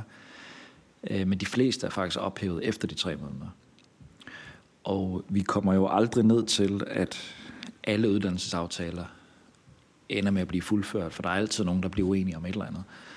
Øhm, men 1600 nye aftaler, 1000 ophævet, det er også i sammenligning med andre brancher ret markant. Det er faktisk cirka det dobbelte af, hvad vi ser andre steder på erhvervsuddannelser, industri og byggeri og alle mulige andre steder. Så jeg synes, der er noget her øh, at dykke ned i. Og jeg tror, øh, at øh, det er et udtryk for, som man også både kan høre sådan på udlændingeområdet og på arbejdsmiljøområdet, at det er en branche, der kæmper med nogle problemer i et andet omfang, end mange andre brancher gør. Og det er også derfor, at når jeg beder det faglige udvalg om at prøve at svare på nogle af de her spørgsmål, øh, som jeg nævnte i min tale, og at jeg har sagt, at når vi får deres svar tilbage efter nytår, så skal jeg selvfølgelig nok komme tilbage til beskæftigelsesudvalget og sige, hvad, hvad deres vurdering er, jamen så det er noget, der fortæller mig, at med mindre at der er en eller anden virkelig, virkelig god forklaring på de her tal, så er der også stadigvæk en politisk opgave. Fordi erhvervsuddannelsesloven er jo vedtaget af Folketinget, og jeg har ansvaret for den, og vi kan ikke have en uddannelse, hvor vi indgår 1600 uddannelsesaftaler og ophæver 1000 på samme år. Øh, og det er sagt, øh, uden at de tusind nødvendigvis alle sammen 1000 er et problem. Nogle af dem kan godt give mening, men der må godt lige ringe en alarmklokke her. Øh, og, og når jeg så sagt det, så vil jeg gerne lige kommentere mine utrolig kloge ord fra 2017. Øhm, fordi øh, jeg vil nødtages til indtægt for, at det skulle være et argument for øh, af overenskomster, som øh, jeg ikke mente dengang, og som jeg stadigvæk ikke mener nu. Men det er jo i forlængelse af noget af det, beskæftigelsesministeren siger, at vi har ret meget i vores samfund, der bygger på, at der faktisk er tegnet overenskomster, og at de håndhæves. Hvis man fjernede overenskomsterne i morgen, som jo er private aftaler, men hvis man fjernede dem, så vil vi på arbejdsmarkedet leve i et uland. For der er så mange grundlæggende rettigheder, som står i vores overenskomster. Og grund til, at jeg sidder og nævner det som undervisningsminister, det er jo fordi, der står i erhvervsuddannelsesloven, at eleverne skal følge overenskomsten. Det er jo lidt atypisk, men der står faktisk i en lovgivning, at man skal følge en sats, som nogle private organisationer har aftalt med hinanden. Og det er jo et meget godt billede på, hvordan lovgivning og kollektive overenskomster øh, er viklet ind i hinanden, og på erhvervsuddannelsesloven står det simpelthen sort på hvidt. Vi henviser til 3F's og Horestas overenskomst, når det handler om kokke og tjenere og øh, receptionister. Øh, og derfor er vi jo også som lovgiver, alle os, der er medlem af Folketinget, og os, der sidder på den her side af bordet som, øh, som ministre, dybt, dybt afhængige af, at der er overenskomstdækning. Ellers så smuldrer hele erhvervsuddannelsessystemet. Øh, og, det, og der, der ringer selvfølgelig alarmklokker i hotel- og restaurationsbranchen. Og det, jeg sagde tilbage i 2017, det er, hvis alle os, der elsker den danske model, skal kunne blive ved med at elske den danske model, så skal vi jo interesseres lidt mere for at få overenskomstdækket de brancher, hvor at overenskomstdækningen og organiseringsgraden falder. Øh, og det er ikke tilfredsstillende, synes jeg, hvordan det er i restaurationsbranchen, og vi kan se, hvordan et arbejdsmarked ser ud med lav overenskomstdækning. Det ser sådan her ud. Og det bør ikke overraske os, fordi det ser også sådan her ud i masser af andre europæiske lande. Og det er sådan her, der er fremtiden på arbejdsmarkedet, hvis ikke vi organiserer os og får tegnet overenskomster og får håndhævet overenskomster. Nu vil jeg i første omgang tage fat i det faglige udvalg og diskutere med dem, hvad deres replik er til de her avisartikler. Det synes jeg også retfærdigt lige, man skal gøre. Øh, men jeg kommer til at forfølge øh, den her branche, fordi jeg kan ikke holde til som minister, at vi har en branche, som stikker så meget ud. Øh, og øh, jeg har engang været ansat som en, der kørte rundt og tegnede overenskomster i en anden branche, men det kan jeg jo ikke gøre på hotel- og restaurationsområdet. Jeg er dybt afhængig af, at 3F og Horesta for overenskomstdækket hotel- og restaurationsbranchen, for at jeg kan se mig selv i øjnene på, at erhvervsuddannelsesloven fungerer efter hensigten. Øhm, ja, så det er min replik til det, jeg sagde tilbage i, øh, i 2017. Om der skal flere ressourcer til øh, fagligt udvalg, kan jeg ikke lige gennemskue. Øh, men jeg er jo blevet opmærksom på, efter jeg er blevet undervisningsminister, at der er nogle steder, hvor det her partstyret system fungerer virkelig godt. Altså i industrien for eksempel, der er en enorm gennemslagskraft på der, de beslutninger, de træffer i det faglige udvalg, og de konsekvenser, det så har for unges og voksnes mulighed for at tage en uddannelse. Fordi der er så god overenskomstdækning og så stærk tillidsmandsdækning, at når man træffer beslutninger i de her faglige udvalg, så har det umiddelbare konsekvenser. Og så er der andre steder, hvor der er lidt dårligere gennemslag. Øh, og det øh, synes jeg jo som minister selvfølgelig, jeg har et ansvar for. Øh, men så længe at vi har den danske model, og den, synes jeg, gode model på erhvervsuddannelsesområdet, hvor parterne spiller en virkelig afgørende rolle, så er, det, så er vi dybt afhængige af, at, at samarbejdet med arbejdsmarkedsparter fungerer. Øh, ja. Tusind tak. Og så er det Victoria Laskes for opfølgende spørgsmål. Øvrige medlemmer må gerne øh, skrive sig på listen, hvis det er. Men værsgo til dig, Victoria. Tak for det. Mathias, jeg kunne godt tænke mig så, så at høre, hvordan forfølger vi det så? Hvordan kommer vi til at forfølge det? Altså Horesta udtalte i september, at de ikke nødvendigvis mener, at overenskomster er løsningen. Det synes jeg også er lidt interessant. Jeg ved ikke, hvad, hvad det er, ministeren lægger i, at arbejdsgiverorganisationen øh, selv siger det. De havde det også som en del af deres konference lederskab. Så I, altså, på en eller anden måde, så er det jo også blevet svært for dem som arbejdsgiverforeninger at komme udenom, at der er et gigantisk svigt og problem på det her område fra ledelsens side af. Og derfor kunne jeg også godt tænke mig at høre, om ikke vi skulle lægge os i scenen for at få, og det svarede øh, du ikke lige på, men det her med at få det indirekte objektive ansvar til arbejdsgiverne, når det gælder elever og lærlinge. Altså vi har et helt særligt ansvar for, at vi passer på dem. Og derfor mener jeg, at det kun er rimeligt, at hvis arbejdsgiverne ikke har sikret, at der bliver passet på dem, altså bliver de simpelthen også stillet til ansvar. Øhm. Og så også i forhold til, om der skulle laves et samarbejde mellem arbejdstilsynet og fagligt udvalg. Og til sidst til Mathias, så øhm, hvad kan vi gøre så for at styrke den indsats, som du har lavet tidligere med at øh, organisere folk og lave overenskomster, men inden for den her branche. Fordi på en eller anden måde, så synes jeg faktisk, det er ret unfair og urimeligt, at det er de ansatte, der i så højt et omfang bliver udsat for dårligt arbejdsmiljø og dårlige lønninger, der selv igennem deres kontingent til 3F skal betale for, at der bliver rettet op på det. Altså jeg mener faktisk, at der er et ansvar for, at vi også fra Christiansborg bidrager til det. Øhm, og i forhold til øh, dig, Kåre, hvad, hvis man laver et forsøg med at sige, at de så skal have et brev på det sprog, som de taler, om hvad det er for nogle rettigheder, de har. Altså vi udvider muligheden for det, vi har lavet på Working Holiday-ordningen, til også at omfatte de andre ordninger. At du bliver oplyst om, at du har ret til en fagforening, at det står på et gyldigt myndighedspapir, du har ret til egen bolig. Nogle af de ting, vi tager for givet, men som man altså ikke nødvendigvis øh, tager for givet. Og så vil jeg bare lige sige en klar forskel sådan som jeg forstår Moderaten, så vil de lave endnu en erhvervsordning. Det, jeg taler om, det er et værn. Og det kunne jeg godt tænke mig at høre dine overvejelser om. At vi simpelthen siger, hold, at, min, at de virksomheder, der ikke har en overenskomst, ikke skal kunne gøre brug af erhvervsordningerne. Så for at du kan gøre brug af erhvervsordningerne, så tager du også et samfundsansvar, så har du også en overenskomst. På en eller anden måde synes jeg kun, det er rimeligt over for de arbejdsgiver, der faktisk betaler pensionen, der betaler overarbejdstidsbetaling, der betaler de ting, der følger med en overenskomst, at de så får den fordel, at de kan gøre brug af erhvervsordningerne. Og dem, der ikke tager det ansvar, de får simpelthen ikke adgang til at kunne gøre det. Og så til slut, øh, Ane, jeg er enig i, og det oplever jeg også, at de er rigtig glade for. Jeg får lyst til at gøre sådan her. Øh, man kan også se det lidt på gennemsnitsalderen i forhold til dem, der er med. Det betyder noget at blive lyttet til. Og det, at man som elev tager fri og kommer ind her og deltager i et samråd, det synes jeg er med er sejt og med til at lave samrådsspørgsmål og alt muligt. Øhm, men også for dem, som arbejder i eller har arbejdet i branchen. Men det er ikke nok, at vi lytter, vi skal også reagere. Og derfor så vil jeg rigtig gerne have et øh, svar på, hvordan styrker vi håndhævelsen? Hvordan får vi reageret på de her ting? Og så konkret svar på det med indirekte objektivt ansvar. Konkret svar på, skal vi styrke det, som det arbejde, som der øh, bliver lavet. Fordi også igen, er det rimeligt, det er dem selv, der arbejder i hotel- og restaurationsbranchen, der skal betale for det igennem deres kontingent. Kunne vi ikke styrke det på, på anden vis i, øh, i øget omfang? Yes, tak. Ja, tak, øh, Ane. jeg starte? Beskæftigelsesminister, vi starter med dig. Yes, det vil jeg gerne. Øh,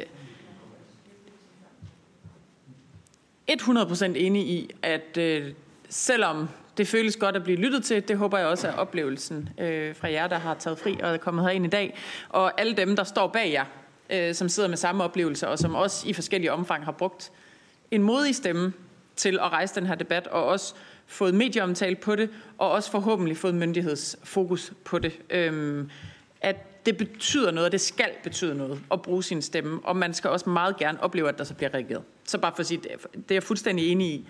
Øhm, og det er jo også en af grundene til, at vi igen i foråret sat historisk mange penge af til arbejdstilsynet, sådan at når der bliver ringet, så er der ressourcer til at reagere.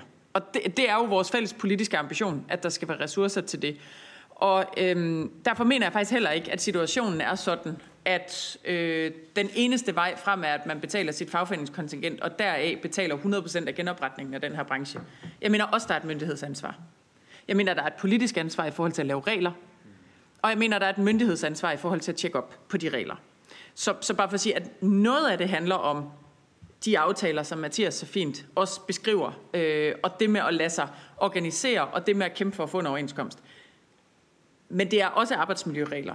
Det er også udlændingelov. Det er også øhm, øh, reglerne på, på elevområdet. Altså, der er masser af lovgivning her også, vi indrører ved, og der har vi et myndighedsansvar.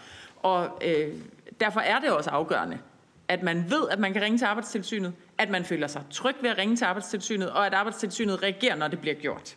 For eksempel, bare for at tage, bare for at tage et konkret, øh, øh, et konkret øh, spørgsmål. Og, og så synes jeg, at vi skal... Øh, øh, og så synes jeg, at vi altså løbende så også skal drøfte, hvis man er i tvivl om de rettigheder, altså nu stiller du direkte til, til udlænding- og integrationsministeren i forhold til, om udlændinge er klar over rettigheder. Vi har masser af problemer med, at unge mennesker heller ikke er klar over, hvad der er af rettigheder. Øh, selvfølgelig, når man er ny på arbejdsmarkedet, og hvis man ikke ovenikøbet har en fagforening eller en tillidsrepræsentant, der kan fortælle en om det, eller hvis kulturen er så dårlig, at der ikke er en ældre medarbejder, der siger, at det er altså det, der er dine rettigheder her, hvordan skulle man så vide det? Så, så en ting er, at vi har regler, der skal håndhæves, og myndigheder, der skal træde til. Men jeg tror, selvom det kan lyde sådan lidt fluffigt med det der, jeg også sagde i min tale med oplysningskampagner osv., så, videre, så er der noget grundlæggende benarbejde i at sørge for, at man kender sine rettigheder, ved, hvor man kan ringe hen, og også ved, øh, hvilken beskyttelse man har i forhold til for eksempel at kunne gøre det anonymt, eller at hvis man gør noget, der så afbryder ens elev øh, eller lærlinge øh, øh, øh, forhold, at man så er sikret, for eksempel som følge af, af chikane eller seksuel øh, krænkende adfærd. Så, så der, der er masser, vi også har ansvar for. Og det synes jeg også bare er vigtigt, at det er det, der står tilbage efter i dag. At øh, det er modige stemmer, der gør, at vi sidder her. Det er jeres. Der er masser af ansvar ude ved arbejdsgiverne, som det primære. Der er også et fagforeningsansvar, men der er godt nok også et politisk og et myndighedsansvar. Det er jeg i hvert fald klar til. Det lytter jeg også kollegerne er øh, til at tage på os. Ja, tak. Kåre? Ja, tak for det. Øh, jeg skal måske bare generelt sige om udenlandsk arbejdskraft i Danmark, fordi det, de regler, vi måtte lave for restaurationsbranchen, vil jo i udgangspunktet også gælde for alle andre øh, udenlandske ansatte. Altså, de penge, som regeringen nu har besluttet at bruge på psykiatri, 3 milliarder, sundhedsvæsenet, 5 milliarder, de kommer i meget høj grad, fordi vi har flere udenlandske medarbejdere i Danmark, end vi havde for nogle år siden. Så år for år har vi de sidste 10 år fået i gennemsnit 15.000 flere udenlandske arbejdstagere på det danske arbejdsmarked. Langt de fleste af dem, langt de fleste brancher, er øh, spiller inden for reglerne, inden for vores overenskomstsystem, inden for øh, gode, øh, sunde arbejdsvilkår. Hvis man tager sådan noget som øh, fast-track-ordningen for arbejdstager uden for EU, Inderne for eksempel på beløbsordningen, de har en gennemsnitsløn på 580.000 øh, om året, hvor beløbsordningen øh, normalt ligger på øh, 465.000. De er langt over det krav, der er. Øh, og det er folk, der kommer som specialister, arbejder i Novo Nordisk, arbejder i mange andre virksomheder. Det er det største land uden for EU. Der kommer 2.000 hvert år øh, derfra. Øhm, så jeg tror, det er vigtigt at forstå, hvis vi, hvis vi for alle udenlandske arbejdstager, der kommer til Danmark, opstiller en række krav, som er ud over hvad der i de fleste brancher er nødvendigt, øh, så vil det også gøre selvfølgelig, at det bliver sværere at tiltrække en arbejdskraft, og det vil i sidste ende også gøre, at når man skal fordele de midler, som vi har i vores samfund, vil der være mindre øh, at råde over til sundhedsvæsenet, til andre sager, som jeg tror, de fleste, der sidder her i rummet, i hvert fald synes øh, også er vigtigt øh, at prioritere. Og det er bare for at bringe mig hen til det, som øh, ja, det spørgsmål, som du stiller, Victoria, altså, øh, kan man lave øh, flere generelle øh, regler for udenlandske arbejdstagere? Der vil jeg sige, at man skal tænke sig meget godt om, før man gør det, øh, fordi det er noget, der hvert, hvert sted kræver en eller anden form for ekstra procedure, ekstra byråkrati. Man bliver i forvejen kun lukket ind, hvis man er på sædvanlig løn og arbejdsvilkår. Det er derfor, over halvdelen i restaurationsbranchen bliver afvist. Hver eneste år, nogle gange op til 90 procent, bliver afvist, fordi de ikke er på sædvanlig løn og arbejdsvilkår. Så kan man diskutere, at der er en forskel på sædvanlig løn og arbejdsvilkår og overenskomst. I praksis er der ikke det. Altså i praksis er det nogenlunde det samme. Så kan man diskutere, hvad for en percentil i overenskomsten, hvad for en, altså hvor høj en del. Der er jo altid et, et spektrum inden for hver fag på, hvor meget man tjener, men generelt set, hvis man er på normal løn og arbejdsvilkår, så får man det, som overenskomsten i hvert fald øh, giver en. Øhm, så er det klart, at som socialdemokrat synes jeg, at det kunne være øh, dejligt, hvis også folk meldte sig ind i fagforeningen, øh, hvis folk tog del i det organiseringsarbejde, som er så vigtigt. Men jeg tror også, som Ane siger, at det jo, hvis vi skal være ærlige over for hinanden, er det jo ikke, det er jo ikke sådan, at de udenlandske medarbejdere først og fremmest øh, er der, hvor der er en lav øh, øh, organiseringsgrad. Det er der jo sådan set også blandt de danske medarbejdere, og det er jo, det er jo lige så stort et problem. Det er jo ikke kun de udenlandske, som, som trækker det ned. Vi konsulterer de regionale arbejdsmarkedsråd for at finde ud af, hvad er sædvanlige løn- og arbejdsvilkår, for at være sikker på, at det er det, øh, som der gælder. Hvis folk ikke overholder løbende, så har de ikke mulighed for at få øh, udenlandsk arbejdskraft ind i landet fra, øh, når det kommer uden for EU, som det jo er, er tilfældet i mange af de her sager. Øh, så er der en selvstændig diskussion, der handler om, om EU-arbejdstagere, som jo har fri bevægelighed. Øh, og det synes jeg måske, hvis man endelig skal pege på et sted, hvor man, hvor man kan kigge på social dumping, så er det jo, så er det jo nogle af de øh, øh, arbejdstagergrupper, øh, som kommer derfra, hvor der ikke på samme måde er en dørmand, der undersøger, om folk får ordentlige vilkår, før de kommer ind øh, i landet. Men jeg vil også sige, at Working Holiday-ordningen, som det bliver færdigt til, er jo en meget speciel ordning, og også en meget smal øh, arbejdsmarkedsordning, som vi for nogle år siden strammede op, netop fordi den blev, den blev misbrugt. Øh, og det er, øh, jeg husker det som om, det er 700-800 om året, der kommer til fra de her meget få lande, som har mulighed for det. Det er ikke en meget bred ordning. Mange af dem er her ikke øh, hele året. Øh, så samlet set på arbejdsmarkedet udgør det en lille del. Men hver eneste gang vi har nye initiativer for at ændre på adgangen til Danmark som arbejdstager, så sidder vi og kigger på restaurationsbranchen. Der er også andre brancher, byggebranchen for eksempel, hvor vi siger, at her der er der en særlig risiko for for, øh, for social dumping, og derfor skal vi selvfølgelig tage nogle særlige forholdsregler. Nu er der blandt andet øh, muligheden for at komme øh, gennem en koncernforbundet virksomhed, noget af det, som vi har lagt op til som regering, og som jeg havde en diskussion blandt andet med Carsten Hønge om her i sommer. Og der øh, tager vi udgangspunkt i at sige, jamen, netop på restauration, netop på serviceområdet, nogle af serviceområderne, netop på byggeri, der skal der være skrabbere krav, fordi vi ved, at der er nogen, der prøver at snyde. Men i industrien, i detailhandel, i andre brancher, hvor der ikke foregår snyd, jamen der, øh, i lige så høj grad i hvert fald, der, øh, der får man en lempelig adgang. Og det tror jeg vil være en del af, af den udvikling, vi ser på arbejdsmarkedet, de ordninger, som er, øh, at vi også differentierer efter, hvor vi oplever, at arbejdsgiverne øh, er bedre til at overholde reglerne. Ja, tak. Øh, Mathias har Tak. Øh, jeg bliver spurgt til øh, specifikt til, om det ville være en idé at indføre et indirekte objektivt ansvar øh, omkring arbejdsmiljø, når det handler om elever. Øh, der er faktisk i arbejdsmiljøloven i dag en lærlingebestemmelse, som betyder, at hvis man...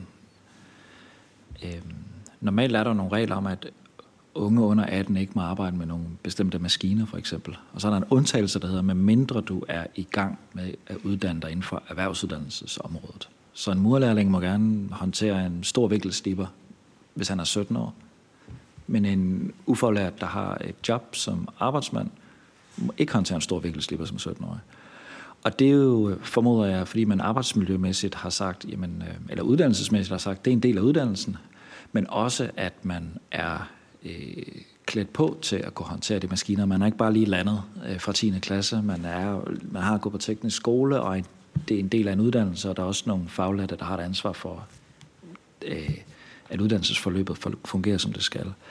Så det er ikke øh, usædvanligt for arbejdsmiljøloven at have nogle bestemte bestemmelser for, for lærlinge og elever. Øh, men det skal jo være arbejdsmiljømæssigt forsvarligt, og derfor vil jeg i sidste ende lade det være op til øh, beskæftigelsesministeren, hvorvidt at de lærlingebestemmelser skal justeres. Øhm, jeg kan ikke lige gennemskue øh, konsekvenserne af at flytte rundt på, hvor, hvem, altså, og hvad der vil ske, hvis man indførte et indirekte objektivt øh, ansvar. Øhm, jeg er heller ikke helt sikker på, at jeg forstår, hvad det er faktisk. Øhm, men det jeg bare prøver at sige er, at, at det er nødt til at bygge på nogle arbejdsmiljømæssige øh, overvejelser, som jeg i hvert fald ikke som undervisningsminister har øh, tilstrækkeligt med øh, indsigt i. Det jeg til gengæld ved, at det er, at det står i loven i dag, at øh, for eksempel kokke skal undervises i arbejdsmiljø og samarbejdsformer øh, i branchen. Så det skulle gerne være sådan, at når de får skrevet uddannelsesaftalen og kommer i praktik, så er de bekendt med øh, sådan nogle af de grundlæggende rettigheder, man har, når man kommer øh, ud i sit første praktikophold. Og at den aftale, der blev indgået af den tidligere regering omkring seksuel chikane, blandt andet handler om, hvornår man skal kunne ophæve uddannelsesaftaler, øh, at man skal kunne komme i skolepraktik, hvis man har fået ophævet sin uddannelsesaftale på grund af seksuel chikane, at skolerne skal hjælpe med at sikre en en ny læreplads, at øh, ja, hvornår man skal kunne have mulighed for at fjerne øh, godkendelsen til at have lærlinge, når man, øh, hvis der er en virksomhed, der, hvor der har været seksuel chikane, og en masse andre udmærkede initiativer, som vi selvfølgelig øh, følger til dørs. Og så bare en sidste replik, at når der står i erhvervsuddannelsesloven, at elever øh, løn- og ansættelsesvilkår er reguleret af den til hver tid gældende kollektive overenskomst, så betyder det også, at de elever, der er på virksomheder, hvor der ikke er tegnet kollektiv overenskomst, de kan stadigvæk støtte ret på det, der står i den kollektive overenskomst. Det kan godt være, at de ikke kan gå ned i arbejdsretten øh, og få ret, men så kan man i sidste ende føre et civilretsligt øh, sag og få krav på det, der nogle gange står i overenskomsten. Øh, ligesom vi har et tvistighedsnævn, hvor at øh, arbejdsmarkedets parter er repræsenteret, og som gerne skulle kunne, ja, som, som hvert eneste år håndterer masser, masser, masser, masser af tvister mellem lærlinge og deres øh, virksomheder. Øhm, så når jeg råber vagt i gevær over den faldende overenskomstdækning i hotel- og restaurationsbranchen som undervisningsminister, så er det ikke et udtryk for, at eleverne ikke er dækket af de regler. Så er det bare et udtryk for, at det er en stadig mindre del af arbejdsmarkedet, der kollektivt har tiltrådt de regler, øh, og dermed en stadig større del af arbejdsmarkedet, der kun har tiltrådt dem, hvad skal man sige, der kun er dækket af det, fordi det står i lovgivningen. Og det synes jeg i længden ikke er holdbart. Øh, fordi hele den politiske argumentation for, at vi kan pege hen på en en privat aftale er det jo en kollektiv overenskomst. Det er jo fordi, vi kan, vi kan sige med god øh, ro i maven, at den er jo repræsentativ, fordi at det har måske ikke 100% af branchen tilsluttet, som så dog alligevel en ret stor. Det skal dog siges, at nogle af de virksomheder, der har mange elever, altså nogle af de store kæder, de har jo overenskomst. Øhm, ja. Nu glæder jeg mig i første omgang til at se, hvad det faglige udvalg siger til den kritik, der rejses i de her mediehistorier.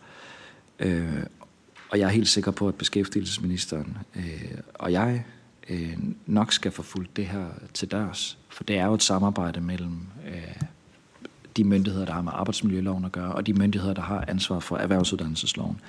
Det er nok lidt svært at forestille sig et samarbejde mellem det faglige udvalg og så øh, øh, en, altså, det faglige udvalg er jo noget, der er drevet af arbejdsmarkedets parter. Det er ikke på den måde en, en styrelse eller en myndighed. Øh, men der er styrelser på undervisningsområdet, der arbejder med erhvervsuddannelsesområdet, og øh, jeg skal nok sørge for, at, at vi får fuldt det her til dørs, og at når vi får tilbagemelding fra det faglige udvalg, øh,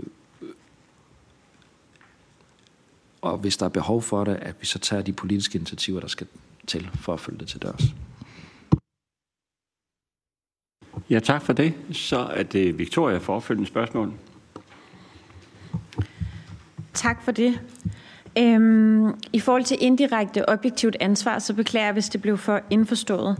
Det er som kommentar til det almindelige del spørgsmål 16, som handler om, om hvor jeg spurgte, om ministeren agter at styrke beskyttelsen af elever og arbejdstager inden for gastronomi og lignende brancher for at sikre, at de i uddannelse i sikre og sundhedsmæssigt optimale miljøer. Og der henviser ministeren til den trepartsaftale, som hedder Initiativer for elever og lærlinge, der har været udsat for seksuel chikane. Så det er konkret i forhold til den trepartsaftale, at vi foreslår, at man bygger ovenpå med et indirekte objektivt ansvar i forhold til arbejdsgiverne. Sådan så, at hvis det sker, at så er arbejdsgiveren medansvarlig, men jo først og fremmest den forebyggende del, at arbejdsgiveren forebygger, at det ikke kommer til at ske.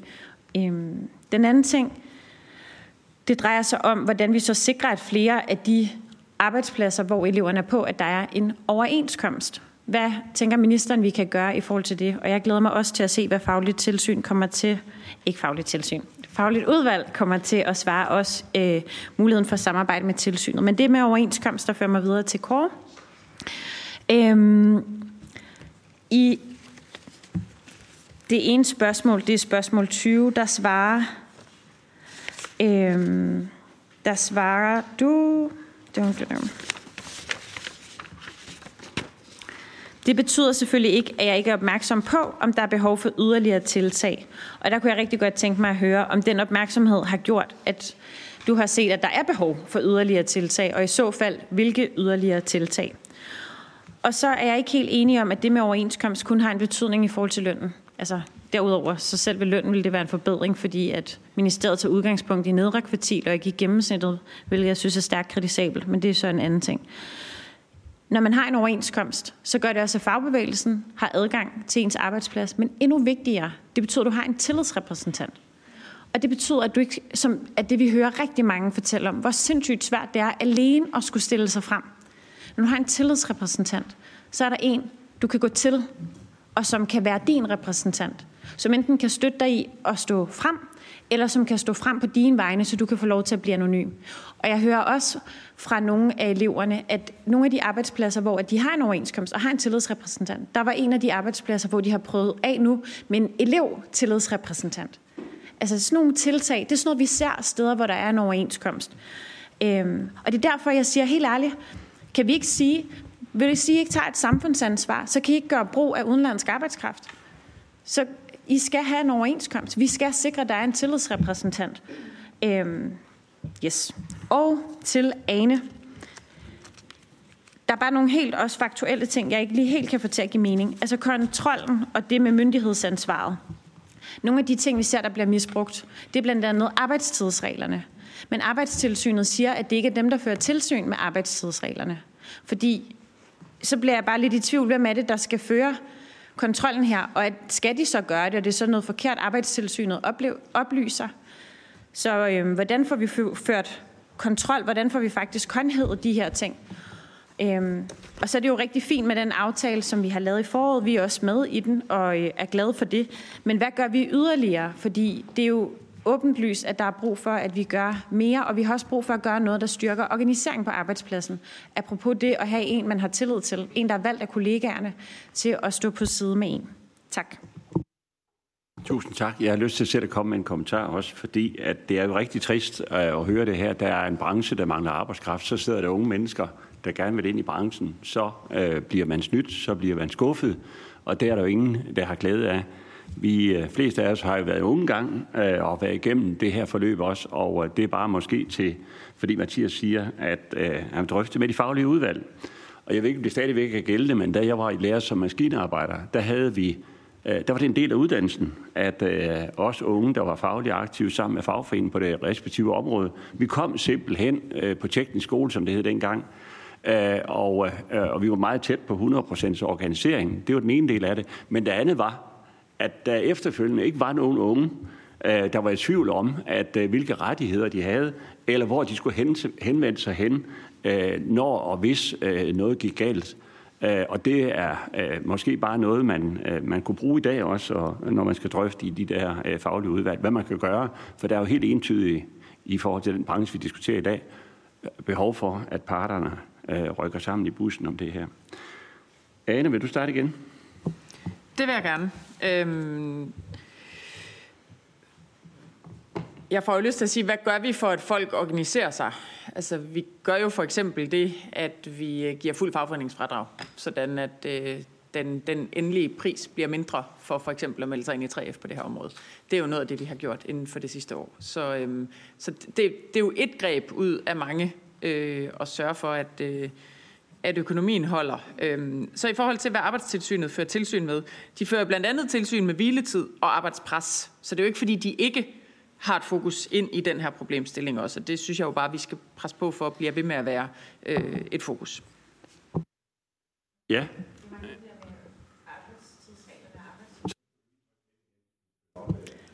Der mangler konkret det med, hvem der følger, fører tilsyn. Altså helt konkret står der på arbejdstilsynets hjemmeside, at de ikke fører tilsyn med arbejdstidsreglerne. Så det er mere, hvem fører tilsyn med, når der sker de her brud på øh, loven, på reglerne og på overenskomsten. Værsgo igen.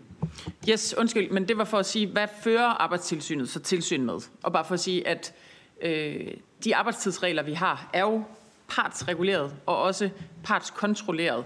Øh, og det vil sige, hvis du ikke er overenskomstdækket, så er der domstolen. Øh, og dermed synes jeg, og det var så det, det, det dybest set sprang jeg så hen til det, jeg så siger nu, at arbejdstilsynet forholder sig jo til arbejdstid via for eksempel hviletidsregler, via at se på et samlet arbejdspres osv., fordi det er en del af ens arbejdsmiljø. Så det er ikke fordi, de ikke forholder sig til øh, den problemstilling i forhold til arbejdsmiljøet også. Men i forhold til den helt konkrete håndhævelse, der, der er det det andet spor i forhold til den. Ja tak. Og Kåre? Ja. Jamen, det er i forhold til det her med, om man har en tillidsrepræsentant. Jeg er sådan set fuldstændig enig i, at øh, det er en kæmpe forskel, om man er organiseret. Jeg håber også, at vi kan få organiseret en større del af vores arbejdsmarked, inklusiv også i restaurationsbranchen. Men jeg er ikke enig i, at øh, det starter med de udenlandske øh, ansatte. Altså jeg tror, det starter med, at de danske ansatte, som er på arbejdspladsen, som kender fagforeningssystemet, vokser op med det, også øh, bliver organiseret. Og så vil jeg sige i forhold til, vi kan jo godt stille meget, meget skrabe krav til en meget, meget lille del af det arbejdsmarked, som vi taler om her. Altså hvis man tager i år og siger, hvor mange har fået tilladelse inden for hotel- og restaurationsområdet, øh, jo, det har indtil videre 72 mennesker. Altså, det, det er totalen. Så er der kommet nogen på øh, den supplerende beløbsordning. Det er cirka 140, så vidt jeg husker, der er kommet der. Altså, det vil sige, en relativt lille del af vores samlede øh, beskæftigelse på det område her, sammenlignet med EU-arbejdstager, hvor vi jo ikke kan stille særlig mange krav. Altså, så vi kan godt lave et system, hvor vi for en lille del, der kommer uden for Europa, stiller utrolig mange krav. Størsten af dem, der kommer uden for Europa, arbejder slet ikke i restaurationsbranchen. De arbejder i højtlønnede stillinger. Øhm, men vi skal bare være klar over, at det, der gælder for øh, rumænere, polakker, som er de to største grupper, tysker også den tredje største gruppe af udenlandske arbejdstager, som er suverænt meget større end dem, der kommer fra, øh, fra, øh, fra lande uden for EU, at de vil jo ikke være omfattet. Dem kan vi jo ikke stille specifikt krav til, om at de kun må arbejde på en, på en virksomhed dækket af tillidsrepræsentant for eksempel. Så jeg tror, vi misser det, og, og hvis jeg skulle sige noget sådan, efter selv at have siddet på det område her i halvandet års tid, så er det, at kampen for ordentlige forhold for udenlandske arbejdstager, den går for mig at se meget mere på at kontrollere og sørge for, at man på beskæftigelsesministeriets område har opsøgende indsatser, at man har styr på processerne der, som jeg også ved, at vi i regeringen og ANE selvfølgelig har et meget, meget stort fokus på, end det går på at at detaljregulere den relativt lille del af arbejdsmarkedet, som kommer øh, uden for EU. Fordi dem, der er den største del af vores udenlandske arbejdstager, hvis man tager ud og bestiller en øl øh, på en café i København, jamen så vil man opleve for eksempel, at der er mange argentinere, som arbejder i København, så tænker man, kan vide, hvordan de kommer ind? Jamen de kan komme ind gennem Italien, øh, fordi man har lempelige krav til, til, til Argentina, fordi man har en historisk forbindelse den vej.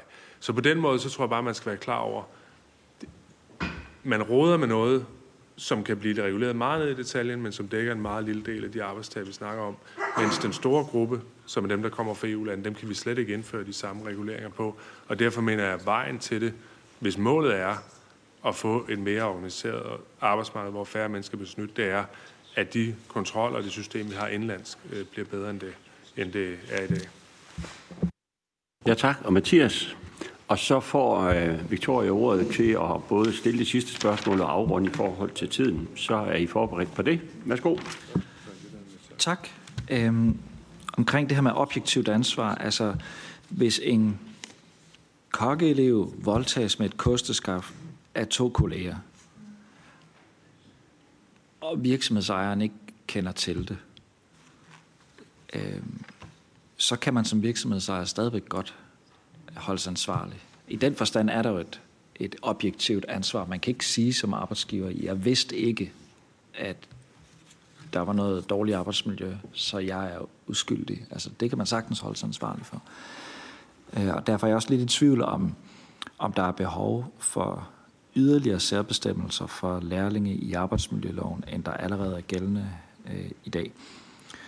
Øh, men det, som jeg synes udsendelserne viser, og tallene indikerer, det er, at, at vi har nogle øh, særlige udfordringer med de forhold, som elever i restaurationsbranchen øh,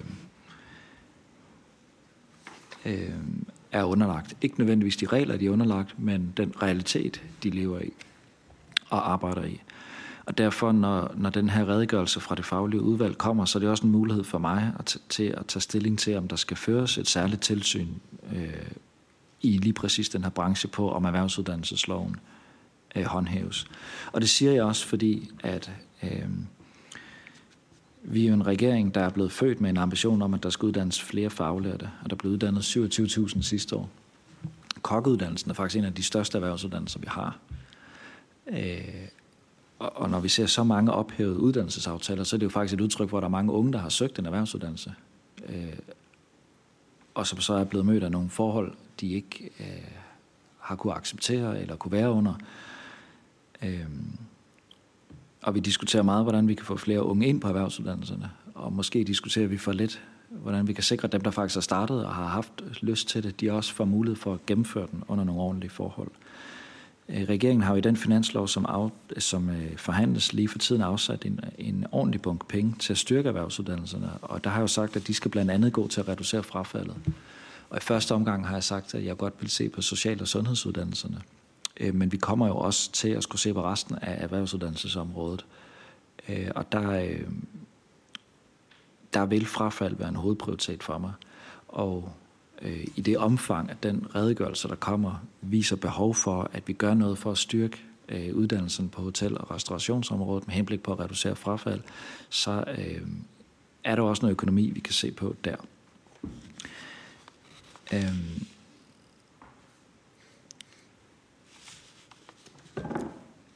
nu er jeg lidt i tvivl om, jeg får ordet igen, men ellers så vil jeg sige, at at den danske sådan, restaurantscene er jo øh, kendt, og hvis man åbner en rejsebog om at tage til København særligt, men også andre danske byer, så er hele den gastronomiske scene jo noget af det, vi blærer os med. Øh, og jeg synes, det er rigtig godt, at bagsiden af medaljen også kommer frem. Øh, og jeg er som undervisningsminister særligt interesseret i, at de erhvervsuddannelser, der faktisk er i stand til at tiltrække øh, unge mennesker, at de så også leverer varen.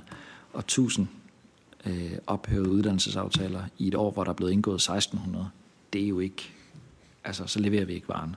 Så jeg er sådan set glad for, at det her samråd er blevet indkaldt, fordi øh, om ikke andet, så, så gør det i hvert fald, at vi får noget opmærksomhed øh, rettet, og dermed også nogle politiske opgaver på bordet, som jeg synes er helt rimelige. Ja, tak. Og så er det Victoria. Vi har en 4-5 minutter tilbage.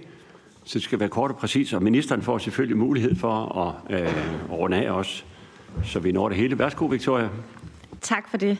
Så vil jeg foreslå, Mathias, at du indkalder os til et møde, når det er, at svarene kommer fra de faglige udvalg. Og ikke kun os som beskæftigelsesordfører og undervisningsordførende, men også repræsentanter for eleverne, for fagforeningerne, for arbejdsgiverne, hvor vi ser på, hvad det er, der må gøres. Og så vil jeg gerne sende kritikken af aftalen om seksuel chikane for at beskytte elever over, og så håber jeg, at det kan fjerne den tvivl, der er, sådan så vi kan få indført indirekte øh, objektivt ansvar for arbejdsgiverne. Og der vil være andre forslag, som øh, jeg vil stille, som jeg også gerne vil høre videre tanker om. For eksempel at differentiere i AUB-refusionen i forhold til, om der er en overenskomst eller ej, eller andre ting, vi kan gøre for simpelthen og øh, gøre det attraktivt, at man sørger for, at der er en tillidsrepræsentant på arbejdspladsen, at der er en overenskomst.